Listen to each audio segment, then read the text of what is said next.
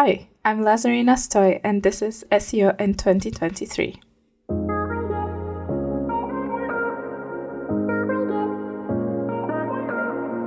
Lazarina, what's your number one S E O tip for twenty twenty-three? So my tip is to start utilizing Google Cloud's publicly available A P Is to help you execute S E O. And uh, just to expand a little bit more on that, I think that uh, Google Cloud, and not only Google Cloud, but also uh, other giants like A W S and Microsoft, they have a bunch of A P Is that Uh, can be used by us S E Os as part of our role. So using the Google Cloud's ecosystem, just to name a few, the natural language A P I is one, the speech-to-text A P I is another one that we can use, Vision A P I has been quite popular, just another one that we can utilize for captioning images.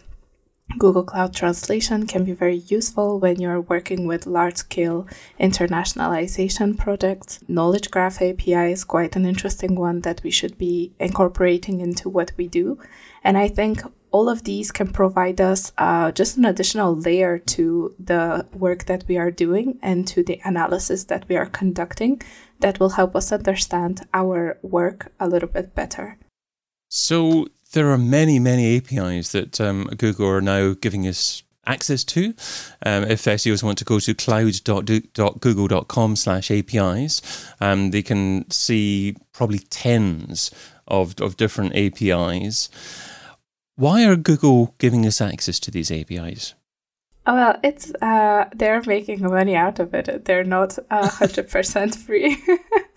So it's it's a massive business. Uh, so I think that's the first reason, right? Like profit. But also, I think uh, from my personal point of view, I wouldn't know the reason why, but I definitely feel like it makes, uh, if, if you know how to utilize them in different tasks, it makes your life a lot easier.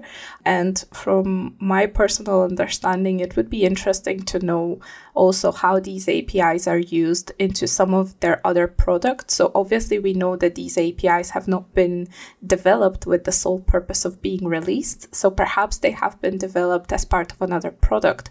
So it's really interesting to think about, obviously, like the Google Translate A P I has been released, but originally it was used as part of Google Translate. The entity recognition knowledge graph, we know that these are being used in search. The Vision A P I is being used in image search as well, and a bunch of other products that Google has. So it's very interesting to see how your content or maybe your website uh, looks from the point of view of uh, these systems that Google is using, and just to, to kind of understand that a little bit better, if you wish, how they see your website, if they are using these A P Is in the same form that they are being released. So uh, we, we talked about this briefly before we started recording, and I asked you who should be using these A P Is, and you said under your breath, everyone. Um, so is it really the case that every S E O really needs to be aware of this and understand how these A P Is are actually working? Yeah, I mean, everyone is a, a very optimistic scenario, right? The reason why I'm an advocate of everyone experimenting with them is because I think they give an additional layer of understanding of what is happening. And I think it's a very uh, good perspective of seeing potentially how your website looks from the point of view of, uh, you know, a model, a system. So that's why I think it's it's good to to have that. Also, because there are A P Is uh, developed by a massive organization with a very big budget, by literally the best researchers in the world, they are very advanced for what you get out of the box as a working model. And from that point of view, it's very easy to create uh, custom reports uh, based on a certain use case that you have in S E O. Uh, so, for instance, if we talk about uh, entity identification, there are a bunch of different use cases where we can use this type of task, and uh, typically it will be very hard to uh, understand or uh, do entity recognition yourself if you're just starting to code that algorithm or starting to use an A P I out, out of the box. So it's easier to start with something that has been developed by a corporation like Google or Amazon, because they provide you with the code to start doing that. They provide you with uh, different use cases for a different platform. Let's say if you want to do it in Python or in Apps Script, in Google Sheets, you name it. And for that, we can ap- apply it to different things, like, for instance, internal link work, uh, identifying anchor text opportunities. We can apply it to SERP analysis. We can apply it to content uh, analysis that we are doing. And this is just one example of many. So I think uh, everyone should start thinking about it. So it'd be, it'd be great to dive into a specific A P I if possible, and um, just get an example of um, the activity, the task that you were talking about there. So I, I get you were talking about identifying anchor text and links to begin with. So which A P I would you use to do that?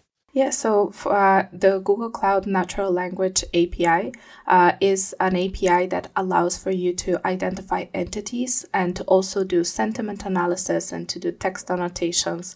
Uh, so this is a very useful A P I if you are doing content analysis, SERP analysis, internal link opportunity identification, anchor text identification. Obviously, only on its own, it can only identify entities, but we as S E Os, we collect a very large number of data and we compare the report or the extract of this A P I and pair that with crawl data. We can pair that with uh, search volume data, and we can uh, build a very interesting picture about, you know, correlations between different data points. And from that, we can, I think, come up with a lot more interesting scenarios about what we are doing in our day-to-day.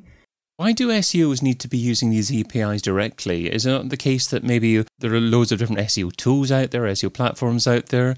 Uh, will, will they not be using Google A P Is in their platform and will not be sufficient to actually use these platforms? Oh, that's a good question. I hope that at some point they start incorporating uh, some of these A P Is. Uh, obviously, I think cost uh, is one uh, barrier to having this implemented. And also another barrier that I, I think about, but obviously I'm not in that uh, sphere and I'm not sure whether this is an actual barrier or not, is just uh, being able to push this to production to a live system or a tool that you have. Uh, I believe that that might be a little bit more complex. It might take more time, obviously. It, um, deployments, even at Google, like there was recently a talk at Brighton S E O by uh, Daniel Weisberg, and he walked us through the process of releasing an A P I at Google. Was about a year, and that's with uh, an A P I that was already available in Google. So I think uh, the time barrier is a big one as well. Uh, it's a lot uh, slower to wait for a tool to integrate that A P I. And for that, I think it's important to understand that you can start uh, using these A P Is without even having any coding experience, because there is Google Sheets templates available for mo- almost all of them. And you can uh, just quickly incorporate a very advanced level of understanding and analysis to your reports and your day-to-day work. Another um, Google A P I I see available is speech to text. Um, so, so why would someone choose to to want to use that? Because there are many tools out there that offer speech to text. Would Google offer a higher quality, cheaper if you're doing it in high volume, or are there other benefits to using Google's A P I for that? Yeah, absolutely. So Google's uh, A P I, from my uh, personal testing for speech to text, has been a lot more precise in recognizing speech. And also uh, they do something else as well, which is uh, typically in a speech to text problem. Let's say, for instance, you have a YouTube video, but not just one, let's say five hundred YouTube videos, and you're uh, working as an S E O. So there's a good opportunity to, if that content only exists in a video form, to have that published also in a, a textual form on your website. So having a transcript for that is a very uh, easy way to kind of repurpose that content as well, or to convert it to uh, a blog post, depending on the type of content it is. So um, having a speech-to-text uh, problem is very common in that case, but having an A P I that actually understands sentences, that understands very complex concepts being mentioned in those videos, is very rare. And also even further in terms of how rare something is into this realm of problems is having proper punctuation into the sentences that are being transcribed live. Uh, so if you are, for instance, if you have this problem and you're working with a client like that, it's obviously important to find an A P I that does all of these things, understands text, understands complex entities, and understands punctuation and how to use that to the best of the ability of the A P I. And uh, Google's speech-to-text A P I is quite good at solving all three problems. I mean, it certainly sounds something that's um, relevant and useful for enterprise websites with millions of pages, or uh, S E Os trying to perhaps produce transcripts for thousands of videos at the same time. Um, is it not, not the case that perhaps um, for smaller websites, S E Os operating with a, a smaller number of videos or different tasks that they have to do, it's, it's probably not so appropriate for them? Well, I would argue, because especially if you have a smaller website, you have a very limited budget probably as well. And so the budget that you would have to commission a, a person to transcribe videos would be quite big in comparison to having an automated A P I do that for you with a click of a button. So uh, I think that's a common misconception that, you know, using advanced and technical A P Is, machine learning is something that should only be done for large scale enterprise organizations, but actually it is even more useful for people that don't have the budget, because imagine if you can if you have like maybe even just thirty videos or five videos, and that is costing you the budget of maybe a campaign that you can do with P P C, or maybe even publishing five new content pieces because you have taken this budget and given it to someone transcribing videos. Uh, so I think it's all about removing the barriers of how difficult that is is perceived uh, as people uh, by people. So from that point of view, just removing the barrier of, you know, how difficult people think machine learning working with A P Is is. And once you once you know that everything can be executed quite fairly easily, uh, then it can uh, replace a very large chunk of someone's budget, even if they're in a smaller organization. If someone hasn't worked with A P Is before, um, is there a lot of technical lo- knowledge required in order to actually start using this? And is there also perhaps something like plugins available for popular C M Ss in order to, to get things up and running quickly? Yeah, that's a really great question. So I actually give a lot of props to Google Cloud uh, in terms of uh, the documentation that they provide for all of their A P Is. They not only provide documentation on how to get started, but they also provide documentation in different languages. And obviously, as we know, one of the languages is Apps Script. So Apps Script is the language that allows you to build custom functions in Google Sheets.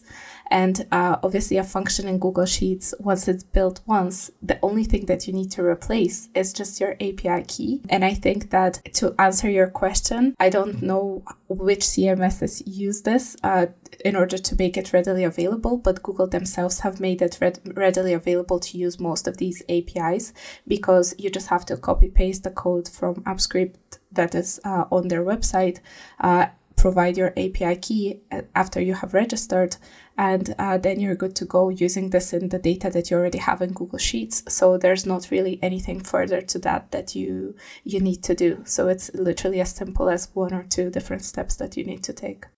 Well, you've shared what S E O should be doing in twenty twenty-three, so now let's talk about what S E O shouldn't be doing. So what's something that's seductive in terms of time, but ultimately counterproductive? What's something that S E Os shouldn't be doing in twenty twenty-three? I think uh, keyword stuffing and optimizing content based on a singular keyword, I think that's something that S E Os should stop doing in twenty twenty-three.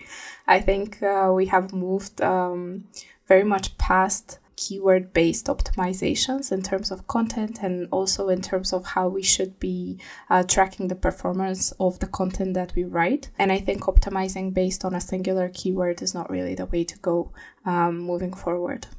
The challenge, obviously, is that your traditional S E O means that um, there's only so many characters within a title, only so many, so many characters within a heading tag. Uh, so is, is it not okay to have a core target keyword on a page, but then write naturally around that particular topic um, with a view to ranking for as many related keywords as possible?